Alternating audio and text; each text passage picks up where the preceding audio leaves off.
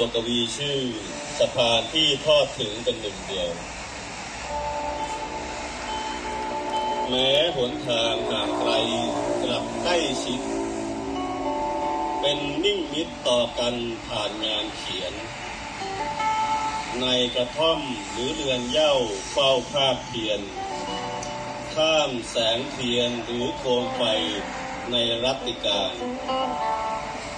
นักเขียนหนุ่มเฝ้ามองเหล่าของเพื่อนเพื่อขับเคลื่อนยุคสมัยกว้างไพศาลเพื่อจุดไฟในตนดลบันดาลผ่านจดหมายหลายฉบับนับนาปีใช้ชีวิตต่างแผ่นดินต่างถิ่นฐานเขียนและอ่านถากถางสร้างวิถีเพิ่มถ้อยคำในคลังให้มั่งมีฉวยระวีโชนฉายเติมไฟชีวิต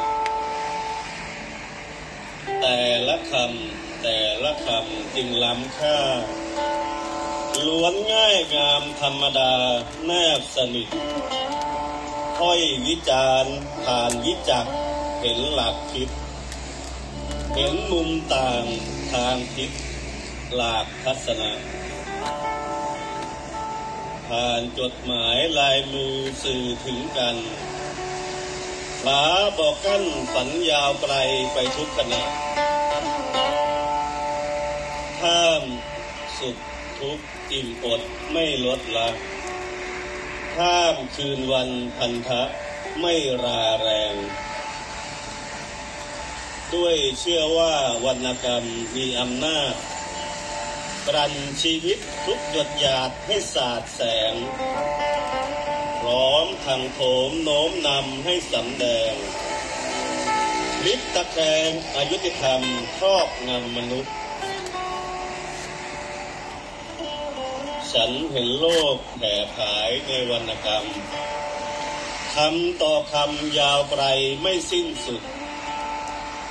ซึ่งความต่ำและความตายไม่อาจยุบไม่อาจลบนามบุรุษผู้จุดประกาย